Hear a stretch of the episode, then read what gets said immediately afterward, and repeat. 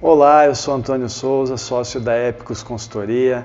No vídeo de hoje eu gostaria de tratar com você sobre o ressarcimento dos impostos pagos indevidamente ou pago a maior sobre as verbas previdenciárias sobre a folha de pagamento.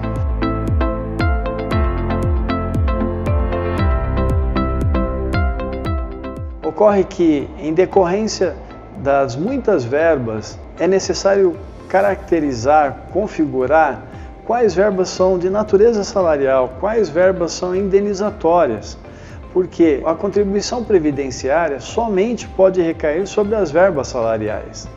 Então é necessário uma análise da sua folha de pagamento para verificar se estão sendo tributadas adequadamente as verbas apenas de cunho salarial, de natureza salarial, para que você não venha recolher a maior. Se você, por acaso, tenha recolhido a maior no decorrer dos últimos cinco anos, é possível fazer a revisão desses créditos e reverter em favor da empresa.